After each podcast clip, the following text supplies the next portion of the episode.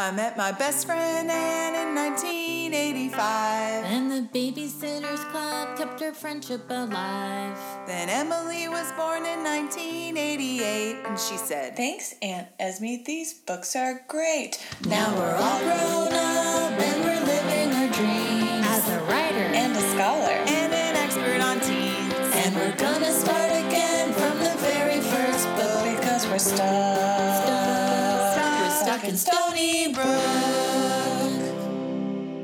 Welcome to Stuck in Stony Brook, a podcast about the Babysitter's Club. Today we're discussing Book thirty-six, Jessi's Babysitter. So it's a not very exciting title of a book, and not very exciting of a book. Oh, I liked this one. Mm. I liked it because we got to go inside Jessi's head a bit. We get a little bit more flavor mm. from her. Mm-hmm. Anyway, let's go into our one-sentence summaries. Uh, mine is, Jessi gets pissed and apparently knows a lot about volcanoes. Nice. Um, mine is, Aunt Cecilia apparently agrees to do all of the Ramsey family's reproductive labor for free and in exchange earns disdain from her nieces. All right. Uh, mine is, Jessi loses her magical status as she tortures her aunt who just wants her to succeed in a racist country. And also she makes Jackie fail at science. Damn. Yeah. Geez. That was harsh. I'm like very far on hashtag Team Aunt Cecilia in this book. I was like, dang, Jessi. Uh, yeah, yeah, I'm kind of but with you, sh- actually. Yeah, we should probably back up and tell you about the members of the podcast. I'm Esme Schaller, an adolescent psychologist. I'm kind of bossy, but I have a big heart. I'm Anna Chakala, a freelance writer. I'm a mischievous pragmatist with a sweet tooth. And I'm Emily Crandall, a feminist scholar. I'm a total individual, and I like health food.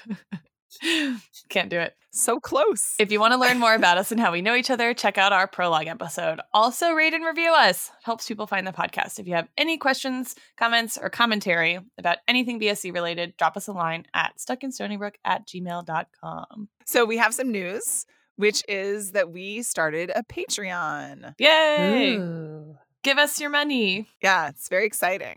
Um, I love that our, our Marxist colleague is the first one to yell, "Give us your money." Mm-hmm. Um, but it's, yeah, it's voluntary. Um, Give me that wage we, slavery, baby. Sorry. Continue. We've had a few people ask us about it. And um, because of Emily's anti-capitalist views, we would prefer not to do um, ads for, like, I'm not going to say something that we don't want to do an ad for, but we'd prefer not to do ads. So we started a Patreon, and you can support us. You can support us for as little as three dollars a month. Um, and you can get all kinds of cool Stuck in Stony Brook exclusive stuff. You know, you can still listen for free, and that's great too. And it would be really lovely if you want to become a patron and join our little Stony Brooker community. I feel like our monetary goals are very modest. Yeah. I think our goals are to recoup the cost of our microphones. Mm-hmm. And the condoms. Yep. And the, the Twinkies and, and ca- the c- candy that I send Emily. Oh, great. And the and the Babysitter's Club books. Well, don't give us too much money. I don't want more candy. But that may be something that if you're a patron, maybe you can get some candy. Maybe you can get exclusive content of Emily trying more candies that she doesn't want to try. Great. I can't wait. Just an idea. Okay. Check it out, everybody. We hope you'll come see what it's like. Patreon.com slash secondstonybrook. While you support us, you could also support these gals. Hi, I'm Jody. I'm Allison. And we want to talk to you about our podcast, The Blume Saloon. It's a Judy Blume book club. We actually read each book one by one and discuss every chapter in minute detail. Yeah, so you don't have to read along, or you can. That's fun, too. We do dramatic readings, which I think is the most fun. We get really into the characters that Judy's created for us. Jody, what's been your favorite book that we've read so far? Tiger Eyes. What about you? Ooh. Are You There, Goddess? Me, Margaret is a classic, and we Iconic. were just so taken with that book when we read it. We've done Dini. Wifey. Lover. Then again, Maybe I Won't. A non-Judy book, Domestic Arrangements. Shout out Norma Klein. Otherwise known as Sheila the Great. Tales of a Fourth Grade Nothing. Forever. Who could forget Ralph? I'd love to forget Ralph. It's not for kids. We record every episode in The Bloom Cocoon. A cozy embrace. A magical space. For friends like you. That's good. All right. Emily, this seemed like a very, very Emily book. I'm sure you have some just little tiny things to discuss with us today. Yeah, my list is domestic labor and respectability politics. So very small, bite-sized topics. Sure. Bite-sized. Yeah. Bite-sized. Um, yeah, I mean, I thought the premise of the book was interesting, right? So Aunt Cecilia, Jessi's dad's sister, moves in with them because Jessi's mom gets a job, which they're all very excited about. Apparently, she hasn't worked since, I guess, Jessi was born. So for eleven years, mm-hmm. and she's been wanting to go back to work. I'm forgetting what the job is. Do you guys remember? Do they say? She's in marketing or advertising, something like that. Is Adver- that right? Advertising. Yes. Yay, capitalism. Yay, selling things. Well, I just, you know, for a Black woman in nineteen ninety to be in advertising in the, like, New York metro area, I feel like is, like, a hard thing. Yeah. So I'm just impressed with Missus Ramsey for that reason. Yeah. I mean, it's so it's interesting. So so Aunt Cecilia moves in with them specifically to, like, care for the kids and cook and clean, right? Like, the list of things she's responsible for is, like, very, like, archetypal definitional domestic labor, right? She's mm-hmm. she's cleaning the house, she's caring for the family, and she's cooking the meals. Um, mm-hmm. And I I mean, it's interesting. So in the U S, right, like, we don't really have a kind of cultural tradition of, like, f- big families living in one home and, like, helping each other out with domestic labor. It tends to be something that's kind of slapped together, and it's a it's um. an echelon of labor that th- there that's remunerated, right? There's a um oftentimes it's work done for a wage, although the wage mm-hmm. is stereotypically or typically um quite low, right? So, like, mm-hmm. uh I think I can't remember if it's the median or the or the average, but there's, like, some Uh, domestic workers make about twelve dollars an hour, which is, like, much less than other workers in the United States in, in today, in twenty twenty, right? Which mm-hmm. generally other workers make, like, twenty dollars an hour kind of on, on average across a bunch of other sectors. Um, mm-hmm. And so, like, even compared with kind of demographically similar workers, so, like, the vast majority of domestic workers are women in the United States. Like, half are Black, Hispanic, or Asian American.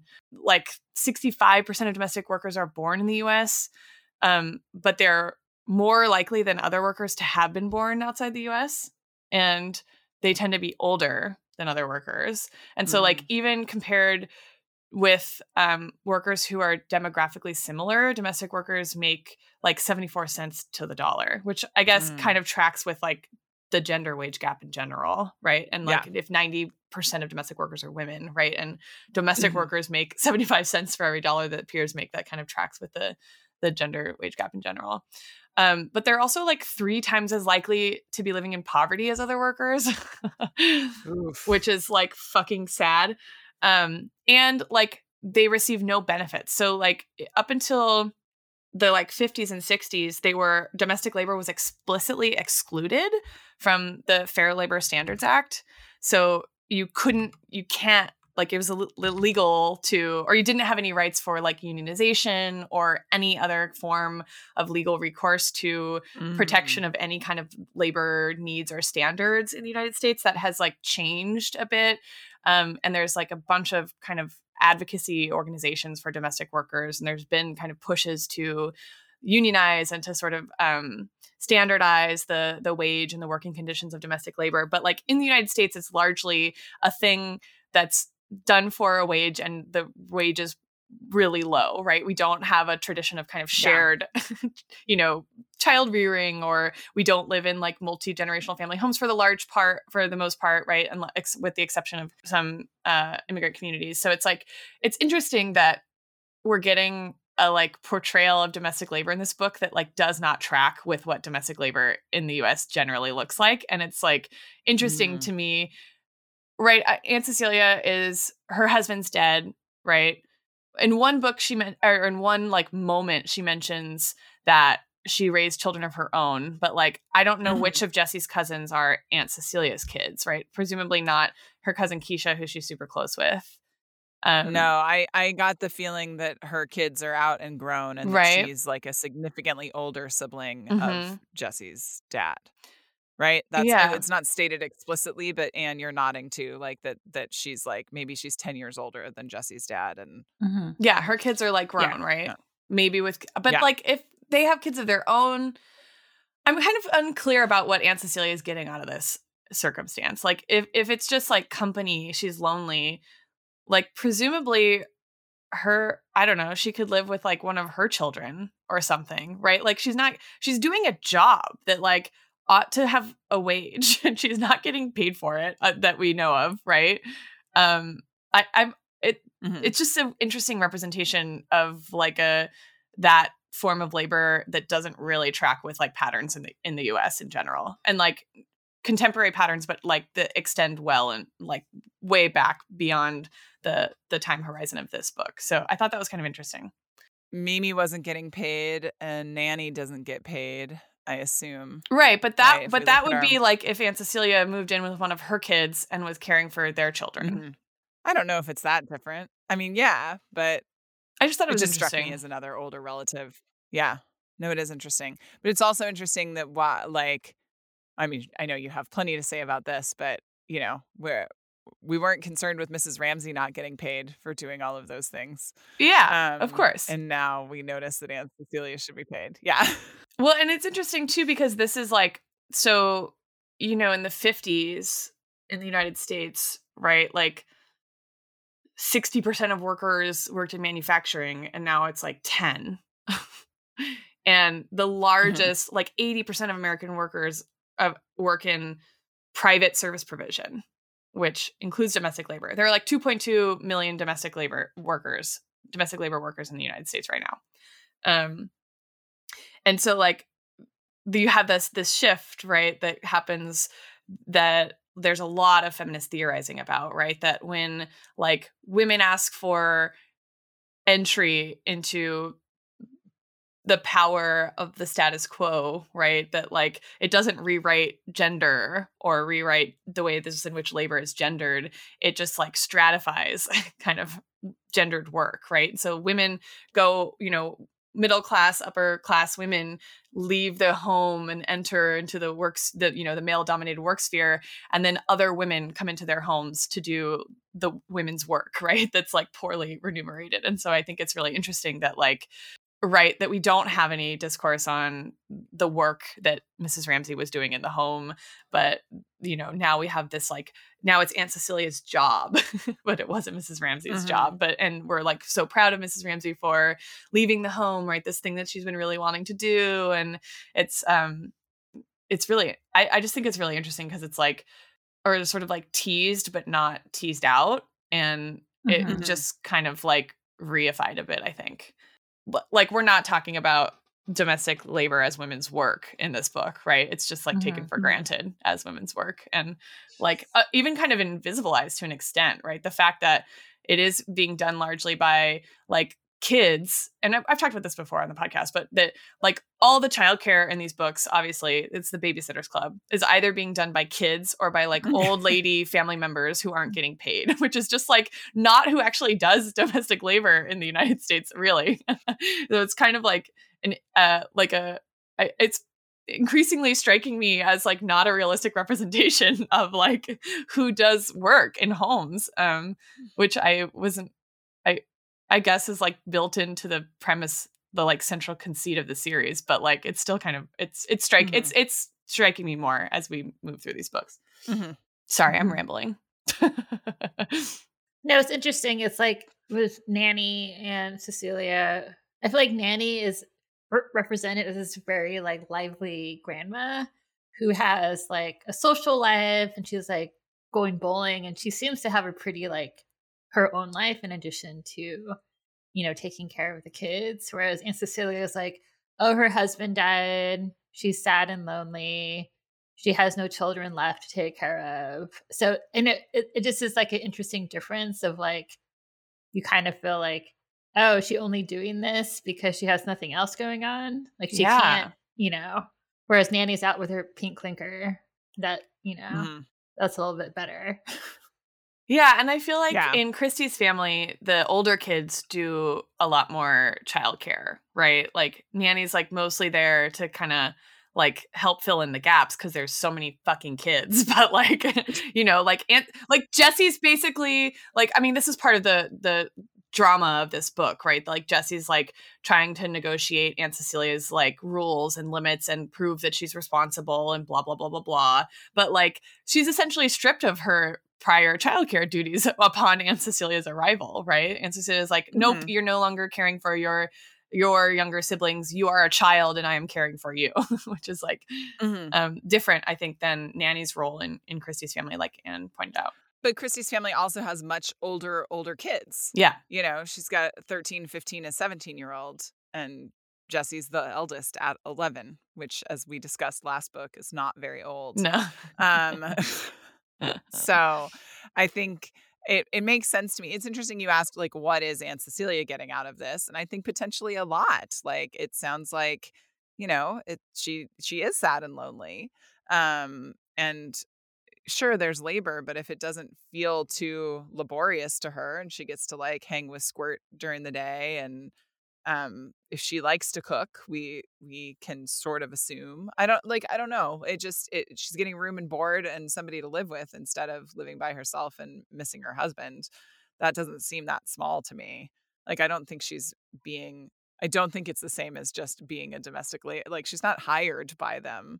Like she sure. is a member of their family. They have right, some right. growing pains, but I just think it's interesting because it's like kind of unusual. It doesn't really reflect like the general pattern of how people do take care of, you know, their homes and their families in the U S, at least.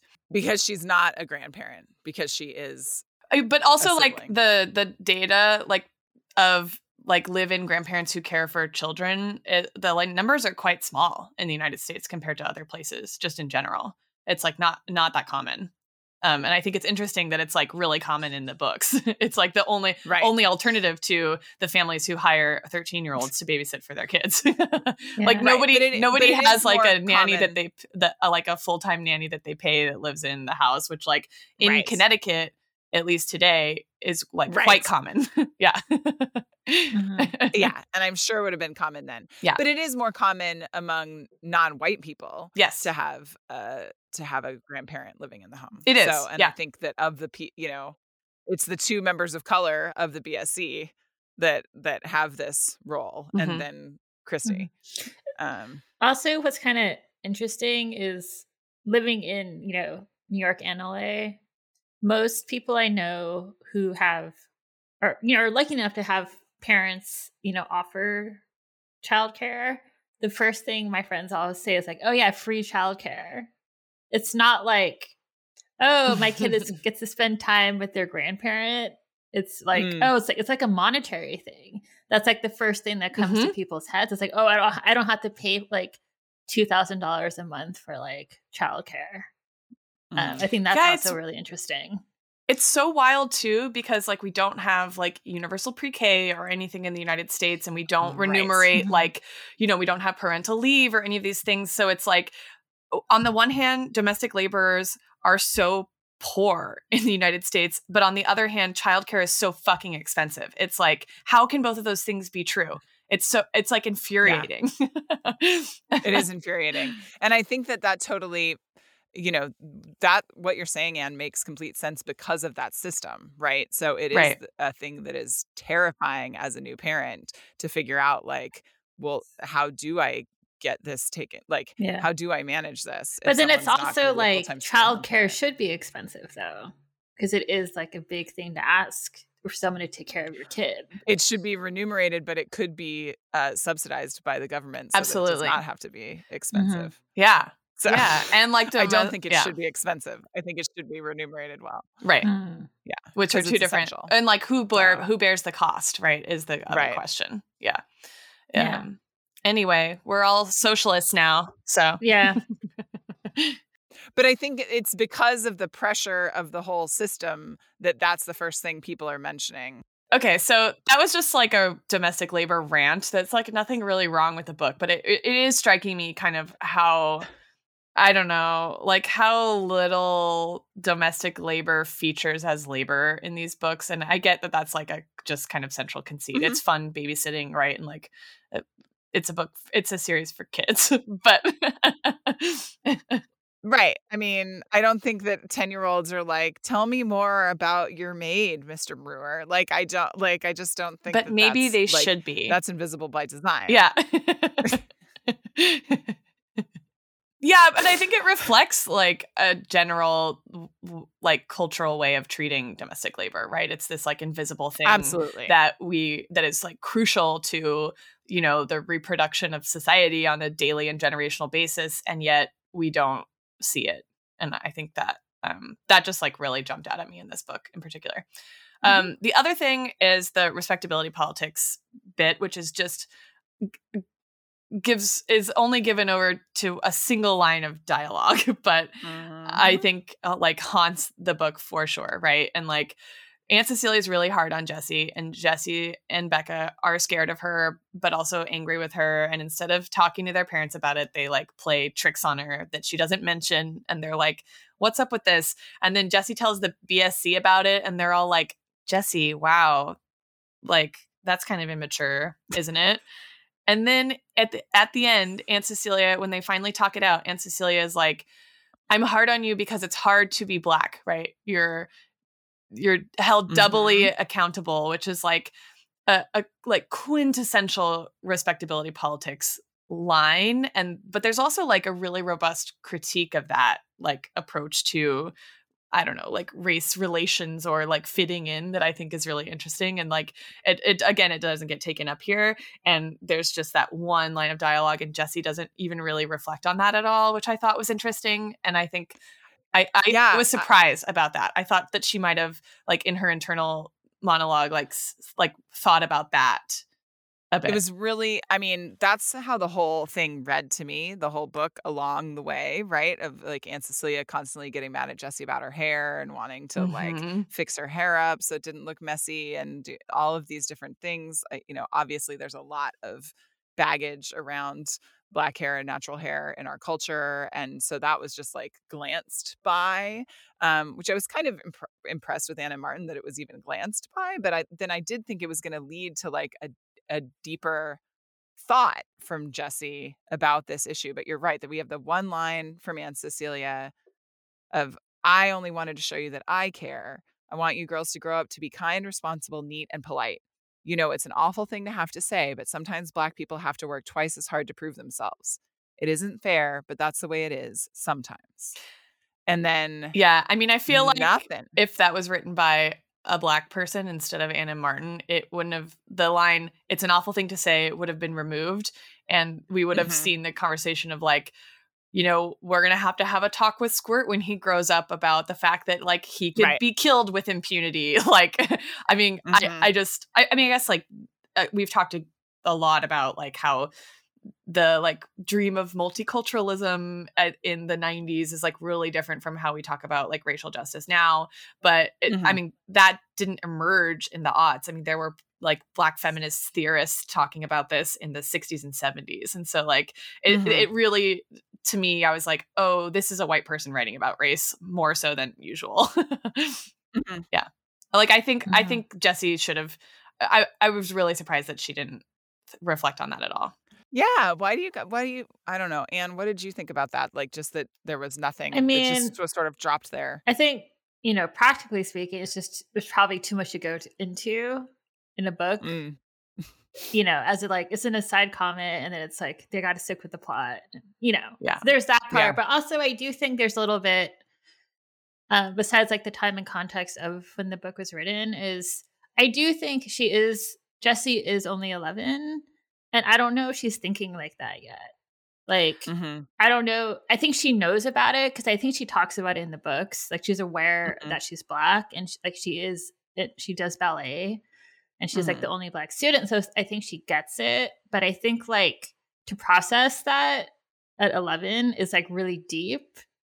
Um, yeah. I'm I just, just think thinking that it's like a little bit. I, for, yeah, go ahead. Yeah. Yeah. No, it's just like, I think like, you know, my parents were in internment camps, but I've known that my entire life. But I don't think it really, I understood what they meant until I was much older. Mm-hmm. Do you know what I mean? Like, it's just like something that comes with like age kind of. And maturity. Yes.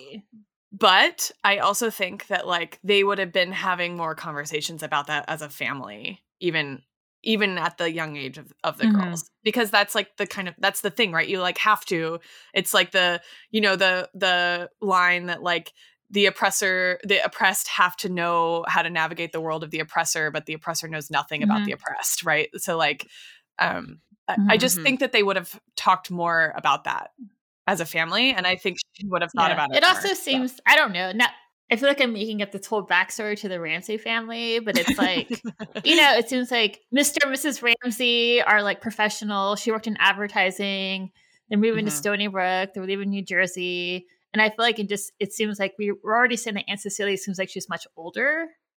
Mm-hmm. Like it could be they're just like, you know, Aunt Cecilia's experience is different mm-hmm. from Mister Ramsey's. I don't even know Mister Ramsey's first name. I don't know if they mm-hmm. ever even say it. So I'm just calling him Mister Ramsey. Yeah, dude, but, I don't think they do. I was like, I was like Jesse's dad.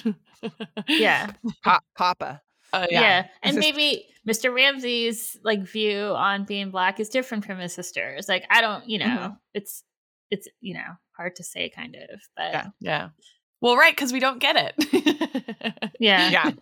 Yeah. No, I could see that, though. I mean, I think that's, I mean, they're definitely portraying that there's a generational shift between them. Like, they could even be, I mean, I don't know how many kids there were in the Ramsey family, but they could be, like, fifteen years apart, right. you know? Mm-hmm. Um, and she's definitely, like, more old school is how Jessi portrays her, for sure. And so I could see that. I could see that, like, the the parent Ramseys are trying to, like, trying to push this more multicultural, like, we're just going to get through and we're going to, you know, we can take part just as much as anybody else. And Aunt Cecilia may have some more um, kind of concerns b- based on her life experience, based on how she was taught. Um, also, it's like yeah. Cecilia has gone from her multicultural, mostly black neighborhood in New Jersey to Stony Brook.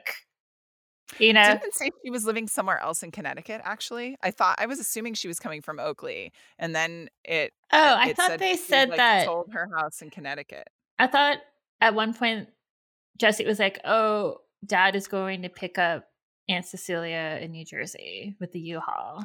Or I did think, I totally imagine yeah, that? Yeah, he goes to pick her up, but it's not in New Jersey. Yeah, I think she lived somewhere sure else in Connecticut else as well. Connecticut. But she could have, like, been really in weird. New Jersey before and then, like, relocated to Connecticut. Yeah. I don't know. Anyway, that's uh, that was all I had to say about this book. Just those two, just those two tiny, tiny topics. Yeah. I, you know, there wasn't a ton, there wasn't a ton of psychology that I, I was really excited to talk with you about both of those things and just your take on Aunt Cecilia in general. I don't remember... As a kid, you know, when you read these as a kid, you are not thinking about the grownups really at all. And so I was just kind of like, huh, it's weird she's not mentioning the pranks when Jessi and Becca are pulling these like terrible pranks on her. Again, we get short sheeting. It's very popular in Stony Brook, Connecticut in the so funny. late eighties, early nineties. Um, uh, you know, I did not see like how ridiculous Becca and Jessi were being. And I get like, Look, I, I fault Mister and Missus Ramsey. They did not set this up well, right? So we've talked about blended families, like transitions in families are hard. We talked about kind of the Spears and the Schaefers just sort of crossing their fingers and jumping in compared to kind of how the Brewer Thomases managed their familial transition. And I think the Ramseys screwed up here. I think they were like, yes, I'm going to work, bye. And they didn't like orient Aunt Cecilia. Like it wouldn't be that hard to say like, Jessi has Babysitter's Club meetings three times a week. She's allowed yeah. to do that. It's a responsibility that she has. That like, seems really Jessi unrealistic and Becca to know me. know a lot about taking care of Squirt. Yeah, I, I just feel like they it was a little bit of a setup. And I, I get that they're distracted. I get this is a big transition for Missus Ramsey to go back to work out of, you know, after eleven, twelve years out of the workforce. But it seemed like they would have told her basic things about taking care of their children. And rather, Aunt Cecilia was sort of like making up the system from scratch, which of course she's going to get pushback from the kids. Like that, that's bizarre. So yeah, that was my biggest complaint in terms of the, the, how it was like, I think they set Aunt Cecilia up um, for problems that really were not her fault. So that seemed kind of silly. Yeah, to me. She was like, what's this babysitting club you're in? Right. Yeah, what the fuck? I don't know these exactly. people. Yeah. And do they not have like a family calendar? Like, okay, Becca well, plays Esme, with Charlotte all the time. Like, not everyone has know, a calendar. Okay. When you have three children, one of whom goes to like ballet lessons in Stanford and like babysits all over town the rest of the time, like it's yeah. really surprising that they, she wouldn't know base or like she wouldn't know that Becca's best friend is named Scarlett Johansson, or like just some really basic stuff, or that the girls are allowed to take Squirt to walk around the neighborhood. Like, yeah, this is the one character like, I'm scrap. with you on your uh, apologist train for. Oh, good. Yeah. Good. I agree. Excellent. Yeah. Like poor Aunt Cecilia. God mm-hmm. damn it. Like just have a little bit of sensitivity. Also, like how long ago did her husband die? I know. This woman's like mourning and they're like, ew, you brought all your ugly shit with you. Like they're so mad about how much stuff she has in the U-Haul. And I'm like, I live thought in Stacey's big ass house from when her parents were still together. I thought that there was going to be a plot line where Aunt Cecilia has to put her stuff in in Jessi's like bar room in the basement, and that was going to be like a point of contention. Ha! Right, the two rooms that the eleven-year-old has dedicated to uh-huh. her, she has to share with her mourning aunt. Yeah. Ugh, the horror. I was so mad. But I did, you know, but I did like that Jessi wasn't perfect in this book. Like I, you know, I'm thinking across the Jessi books, you know, we get that her debut is amazing. Love Jessi's secret language, but she's far too perfect, as we discussed in that episode with Jeff. And then we get the worst book of the series yet, um, Jessi Ramsey Pet Sitter. Um, oh, no, Jessi and the Super Brat is the worst one. Sorry, Jessi Ramsey Pet Sitter is just like a fun romp. And then Jessi and the Super Brat is just kind of garbage. And so th- this I mm-hmm. felt like was more balanced. Like I thought we got to see more of Jessi. We got to see her not be perfect and trip up um, and also apologize. Yeah, she's kind of a dick um, and, in this you know, one. Deal with it. Yeah, yeah, yeah. But then she realizes it, you know, right. and she she she takes a she she we you know take I was gonna say takes a page from Kristy, but I'll say takes a page from Bart Taylor and does a good apology, um, Hot. and you know apologizes to yeah. Emily has heart eyes. Apologizes to both Jackie and her aunt, which I think would be hard things to do at eleven, you know, to to talk with the Rodowskis about. Um, how much she took over the science fair. That to me was also really interesting. There's like these echoes of Little Miss Stony Brook. They even mentioned that, mm-hmm. that, you know, the sitters had gotten competitive before with the kids, and none of the other ones seem to get that way. They're just like, oh yeah, like, well, and, and several times Anna Martin has one of the other sitters say like, well, I'll help you, but I won't do it for you for the science fair project. And Jessi knows that the others are saying this to the kids they're working with, but Jessi is just like, no, no, no, sedimentary. You know, she's just like doing it all. Memorize. And the fact that she, yeah. And the fact that she wouldn't think that Jackie would have to answer any questions about it was also really funny to me. Well, it's another one of those like um, overly like heavy-handed lessons, right? Like there's yeah. there's an obvious parallel between this babysitting problem and her, a problem in her personal life, and she's not drawing the mm-hmm. connection until at the end she's like, you know, this is kind of like what I did to Jackie. yeah. Duh. Yeah.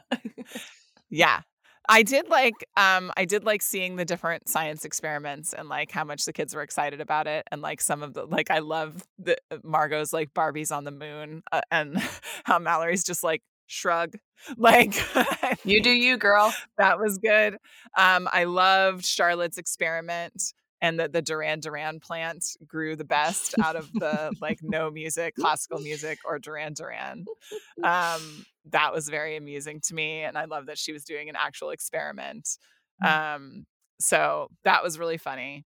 Um, and then the other babysitting thing, since I'm the only one that cares about that, that I really enjoyed was the Pike kids making a li- lending library and how they all like got into like organizing their books and having a library for the neighborhood. Um, those kinds of big projects involving multiple kids. I remember doing some of those kinds of things as a kid, and it was it just, I thought it was really well, um, well rendered and cute. And I like that we get a, a what's the word, a flashback to Jeff and Dawn selling wild f- flowers in front of their house in California. I know. I was like, hilarious. Wait, is this, is this something we should add to our California Mythbusters section? I know, I know, I know. I thought that, but then I was like, but is it a myth or not? I, I don't know. Maybe kids do would sell wild wildflowers. I never did it though. I think it's pretty unlikely. Mm-hmm. Yeah, I think that's a myth. let's bu- okay. let's bust it. All right. Okay. Not what we do. We also sell lemonade yeah. and cookies. Everyone like sells that. lemonade and cookies. Although, we, have we already yeah. talked about yard sales on the podcast? Yes, I think we have. Because right? they had the big one in um, "Goodbye, Stacy, Goodbye." Yeah, yeah, that's right. Yeah, yeah. Yep. I would just like our listeners to know that in our outline for today, Anne's Corner has one word. I'm not going to say what it is yet, okay, well, but I'm very excited about it. Okay. So I have one more thing that's not the science mm-hmm. experiments, which is this is our first. I, I like actually said eeps when Jessi says the following on page fifty-four. This is where. Oh, Emily, you didn't even comment on the fact that they're calling her Aunt Dictator. I know. I thought you might have some things about that, too. Oh, yeah. Like, I mean, I kind of... How accurate that is. Yeah.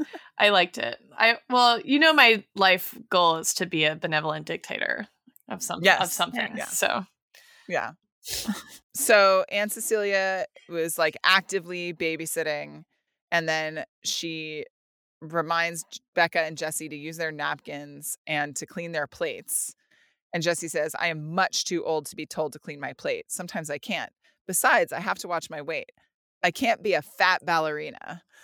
Um, yeah. And that was just, this is the first time. I, I know there's some writing online, and some of our listeners have mentioned like um, the body shaming that comes up in the Babysitter's Club later on, and that none of the girls are overweight that we know of. It's certainly not mentioned.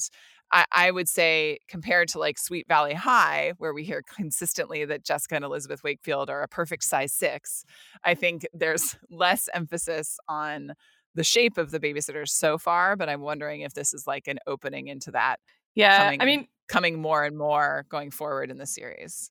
We talked about that a bit in the Super Special, because there's a girl in camp, right, who's who they mm-hmm. describe as fat, and she's the one who's like, right, um. I forget whose cabin she's in, but she's like the antisocial oh, one Heather. Who nobody gets along yeah. with, right? Yeah. Um, and then there, I, we have seen a few times Dawn gets referred to as really thin and by mm. some of the other babysitters in her mm. description chapters. Mm-hmm. And I think Claudia does too, right? There, isn't there? There's been some comments about how like it's wild that Claudia is so thin because she eats so much junk food, but like it's been right. pretty sparse. Yeah. So I'm I'm wondering if it's going to, especially if we see more ghostwriters, and if that's going to start, that shortcut is going to increase. And I understand that there is legitimate pressure on ballet dancers to not gain weight for, for lots of athletic reasons and aesthetic reasons. And it was just like, oh, okay, all right, there we go. We'll see that. So I'm interested to see how that tracks. Yeah. But Anne, you have important things to discuss. Yeah. Well, before we get to Tang, which is the single word in yeah. Anne's section, I did want to. I can't wait. I want to talk about the Brady Bunch really quick. I mean, so yes, yeah. So there's a lot of references to the Brady Bunch episode where Peter makes a volcano. Yeah. Okay. Classic. Classic. So that's a very classic episode. So I just did a little, like you know, research onto the episode just to refresh my memory. And all that comes up, like the top Google searches are all about how the volcano is like basically like Peter's coming of age story, because it's like the volcano erupting all over like Marsha's friends. Ew. Gross. and, and I was like, awesome. I have never thought of that before. But it's oh like a God. lot of deep dives into analyzing that episode um, from that point of view. Anyway, that was the thing I did to... not like about the film Call Me by Your Name. Like every in every scene, there's like a waterfall erupting or like an egg, like yolk like falling out of the egg. And I was like, we get it. It's about a young boy's sexual awakening. Please, I'm not that stupid. Stop telling me. Like, yeah. I think I was the only person who did not like that movie. And that was my biggest criticism of it. That reminds me of, um, you know, Uh, my husband and I are both psychologists, but we're both behavioral psychologists and not psychodynamic, psychoanalytic. And when we were in training, if we were working with, like, he had a couple times in New York, which is still a very like Freudian place in psychology, where um, like a supervisor at a hospital setting that he was interning at would be, oh, you probably can't see the symbolism in this picture because you don't have psychodynamic training, but I believe that this represents a phallus or something. And it would literally be like a kid had like actually drawn a penis. And Gary would be like, yeah, I know what a penis looks like. Like, you know, well, the, I don't need special training. The penis is not the phallus, you know. In, yeah. In social theory, the phallus represents social power oh and God. the top rung on the hierarchy. Mm-hmm. Yeah. You yeah. know, I love Freud as a social theorist. And, yeah, I've given you permission for that. It's fine. Um, but I'm not going to diagnose a kid based on how big the penis they draw is. And what about Tang? What if it's like really big? Yeah, exactly. Like, I mean, how, and like, how do they draw it? What if it only has one ball?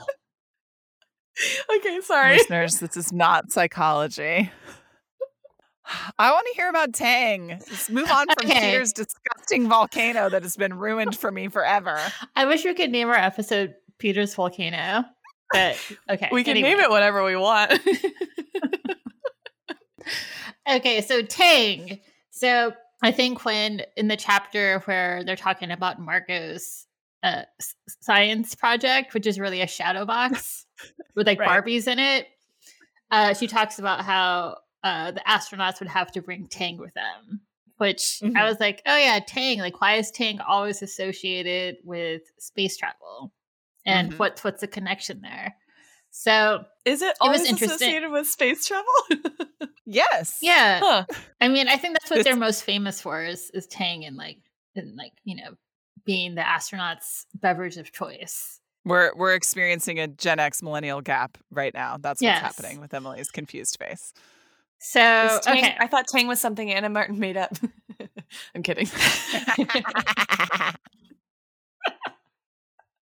um, okay, so Tang uh, was created by General Foods in nineteen fifty-seven by food scientist uh, William A. Mitchell, who this guy was pretty awesome. He also invented Pop Rocks, huh. Cool Whip, nice. What, and also Instant Jello. I feel like we need a T-shirt with William H. Mitchell's face on it. I know. I would it, wear that. But I was like, this guy was like super cool, and it made me think I should have been a food scientist anyway. Oh my God! Great callback, Anne. One episode ago. So okay, Tang, as I said, uh, created in nineteen fifty-seven, but it wasn't really popular. Um, so it wasn't until. Uh, well, first, okay, it was invented by William A. Mitchell because he wanted children to get their recommended dose of vitamin C every day. Um, and part of the marketing strategy was actually saying that, did you know only fifty percent of kids get their recommended dose of vitamin C a day? So that's kind of like, the, that was really the marketing strategy there. And it was also just pretty much marketed towards moms mm-hmm. as a drink to give their children. And it was in powder form, important to know. Mm-hmm. So yes, fast moms, few- because moms are the only ones who do childcare. Exactly. Literally, I think like some of the ads were like, "Moms, give your kid Tang." Like moms, oh, yeah. like moms was- know best, and like stuff like yeah. that. So fast forward a few years when NASA started sending men into space, um, they were doing food experience uh, experiments on like what kind of foods would do best in you know zero gravity on the shuttle. So there were some requirements, which were it had to withstand one hundred thirty degree temperatures for four hours and also one hundred degrees for two weeks.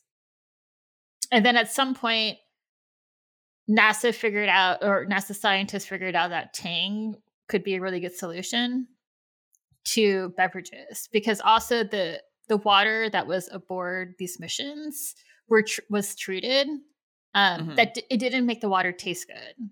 Like the astronauts mm-hmm. kind of complained about like, oh, it kind of tastes off because they had to just like infuse it with certain things to make it suitable for outer space, I guess. Um, so when they were doing the food experiments, um, like John in nineteen sixty-two, John Glenn, he was conducting the eating experiments aboard a Gemini mission, and he realized that it was really hard to drink canned beverages and stuff like that, obviously, because how would you try, like put the liquid into your mouth from the canned beverages and everything. Mm-hmm. And the NASA food scientists had discovered that um, you could put the powdered Tang into like a pouch, and then they figured out a way to inject the water into it, and then they would just kind of shake it, and then they would just... So they also invented Capri Sun? Exactly. Well, here's the thing. Yeah. It's funny because I was like, what do these pouches look like? And I just thought of Capri Sun. So, yeah. I mean, that's... Mm-hmm. They might have not looked like that, but I think mm-hmm. some sort of foil pouch is, you mm-hmm. know... Uh, but the astronauts weren't like, yeah, Tang's the best. It was just kind of like, this is what's aboard our spacecraft, and right. it's what's most it's better than the gross water. Yeah, and it's like what's convenient to drink. But of course, you know, uh, General Foods was like, yes, like Tang in outer space. So they just basically took this thing and just like ran with it, like, mm-hmm. and that was like even I think to uh, they became a big advertiser also, and like I think even when they showed news footage of like, they had those special like news coverage things about, you know, space. They would have like the reporters on the set, and in, on, on like the desk would be this big, they would say Tang on it. Um, Amazing. Yeah. So that's kind of, so it was, there's a misconception that Tang was especially made for space travel, but that's not true. Mm-hmm. Um, interestingly, Tang is still popular in South America. Hmm. Um, and also, this is, I didn't get to research this, but this is fascinating that it's, um, there's a twenty to twenty-five percent spike in Tang sales around Ramadan in India and Pakistan. Huh. And I was like, oh, that's interesting. But then I was like, I don't, I didn't know how to research that accurately. But, you know, I guess there is a traditional drink that uh, it's like a apricot nectar. You'll, mm-hmm. you'll drink after fasting. Mm-hmm. Uh, but also Tang. I mean, I wonder if there's something, if there's some wisdom to trying to extra replenish your vitamin C if you're ha- if you're going a long period of time without eating. Yeah, yeah. I mean, that's what I would I would think. Mm-hmm. But anyway, that's that so interesting, interesting to me. Yeah, so that's that, really interesting. Yeah, so that is the Tang story.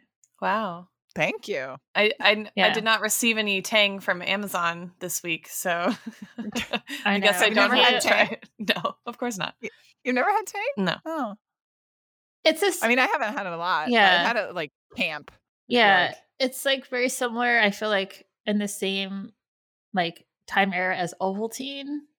Mm-hmm. I guess they were trying to really just like give kids nutrition. I don't know if kids were like malnutritioned in the fifties and sixties, but yeah.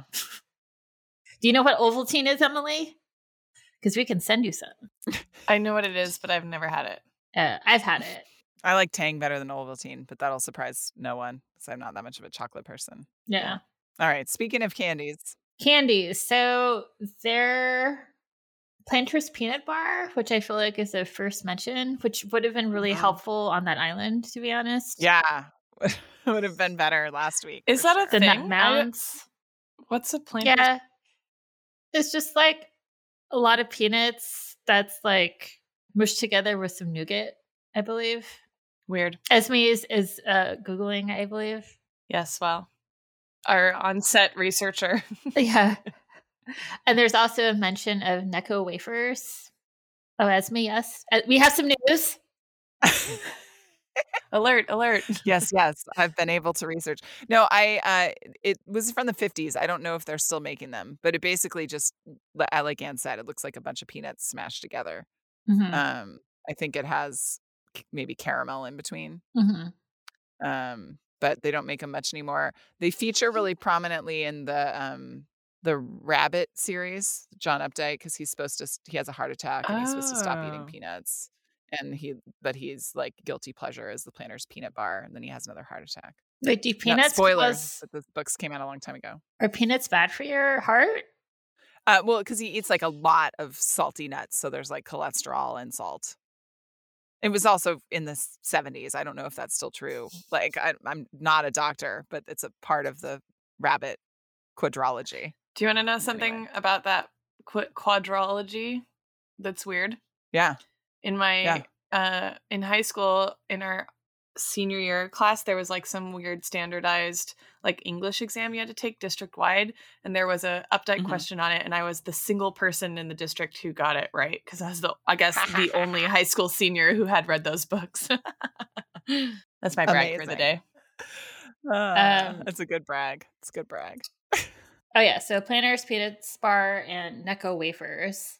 But wait, I wanted to really quickly touch on the fact that Mister Pike might lose his job soon. I know. Mm-hmm. Is that going to be a, the plot of a Mallory book? I, I mean, I would guess so, but I don't remember. It's amazing to me how little I remember now that we're in the thirties. Like, I know I read this book multiple times, and I was like, it's like I'm reading it all again. Yeah. Like, it's all, it's all new. Yeah. Man. So no more so. no more Sea City vacations. Uh, would they go back in a super special? Oh, hmm. So maybe he didn't get laid off. We'll see. Yeah. Well, I don't know if the Pikes go. Maybe it's just the rest of B S C. Oh, interesting. Mm. But I feel like we've established that they're far richer than just his job, right? Like, they have to have... Based on your pronouncement? Yeah, I've decided. They have to have intergenerational wealth. They hired Probably. two boats yeah. multiple days in a row. I know. We, we... Yeah, I feel like I've just been thinking yeah. about that island for, you know, since last week. Yeah, it's a lot. It's a lot. A lot to process. It's going to stay with me. It'll stay with me for a long time. Tallies-wise, we get one bossy, one babyish, uh, one shy, one sophisticated. No, two sophisticated, and an exotic back on the scene the first time. I noticed I that. We have the one mm-hmm. other B I P O C person calling the other, mm-hmm. uh, the Asian person exotic, but there it is. I mean, I wish I was exotic, but... I'm not. Yeah. What would it mean if you were exotic? Sorry, Anne, you're pretty boring. yeah. Yeah. Who's exotic? Who's exotic? What do you? What is that even? Well, that's a that's a dangerous road to go down.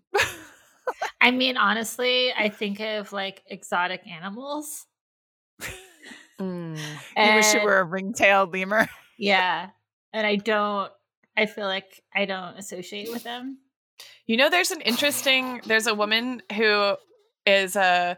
has a dual appointment, I think, in biology and women and gender studies at, um, I think, Washington, WashU in Saint Louis.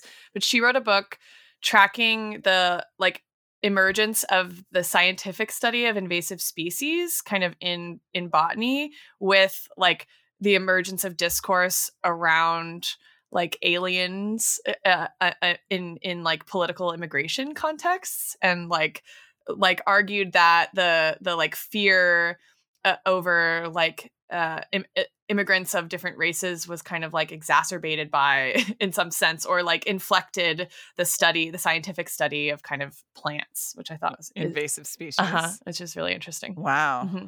We've gotten really far afield yeah. nice from I mean, our topic today. This could be content for our, our Patreon, to be honest. Oh, that's true. That's true. Good point. Get some Get some good deep dive discussions. Yeah. What exotic animal does Anne want to be? Mm. Yeah. Give us one hundred dollars and we'll tell you. Yeah. LOL. What's your weirdest line, everybody? I have two. I have goop, goop, goop. Oh, that is Jackie about his volcano. And also, this isn't really uh, like... a great line, but I, I did like it when Jessi said her aunt was an overbearing pig. You just thought that was a good insult? Yeah. Well, it's just yeah. like, it's not like, it's a very old fashioned, like what an yeah. eleven year old would say that. Yeah. It's like Club of Fools. Yeah. Yeah. yeah. Exactly. Yeah. I also really, um, I, I actually have... really like Aunt Dictator. I gotta Yeah, confess. I like Aunt Dictator too. That was that was it's it's good. That was on that was on my list as well. Um, I had two Jackie, you have goop, goop, goop. I had two other Jackie, Jackieisms on mine. One was his exclamation when he falls and breaks something on the other side of the door when Jesse's going to babysit, which is, oh, bullfrogs, with an a, like bull oh, in yeah. italics, which I thought was really funny. And then um, when he's trying to remember the type of rocks um, and he says, Aegis, Morphus, and Sedentary. Um, Very cute. So those were my, those were my two. I feel like we should go with Ant Dictator, though. Yeah, it's a, it's on the nose. I mean, unless you want multiple callbacks to Peter's Volcano, I'm fine with going with Ant Dictator. Oh. Yeah. Well, that's that what we're calling the episode, right? Yeah. Yeah. Okay. Um, okay. Volcano. Pizza toast. We could also pizza toast to Peter's Volcano. Ew, no. We could pizza toast to the phallus. To patriarchy. Yay. Yay. Um, we could pizza toast to science. Esme, would you like that? I'm halfway through your dissertation. I feel like you're being mean when you say that. Oh, I this is a really random thing that came up. I think it's really funny that Jessi in the first chapter, when they say her mom has a surprise, when before they've announced that mama got a new job, she's trying to guess what it is. And she thinks that it might be a trip to Texas because she's always wanted oh, to yeah. see Texas. I actually yeah. have that noted here. And I, I say, Jessi really wants to go to Texas? Should we pizza yeah. toast to Texas? Yeah, I think to specifically to Jessi's dreams of Texas. Okay. Like, I'm very excited of what this, like, black girl in suburban Connecticut thinks Texas means. Yeah. I mean, what does it, yeah, what could it be? She's real into it. Maybe I'm... if you contri- maybe if you go to our Patreon, we'll talk about it. If you give us one hundred dollars, we'll talk about Texas. You can also give us three dollars. We need to start, like, putting our self-plugs at the end, and you really got to warm up to that. Yeah. Yeah. All right. So to, to Jessi's dreams of Texas. Yeah, that sounds good. Uh, pizza toast to Jessi's dreams of Texas. To, to Jessi's, Jessi's dreams, dreams of, of Texas. Texas. This episode of Stuck in Stony Brook is now adjourned. Thank you to Anna Martin for everything. Stuck in Stony Brook is edited by Emily Crandall. Theme song written and recorded by Gary Schaller, performed by the band Kid Kit.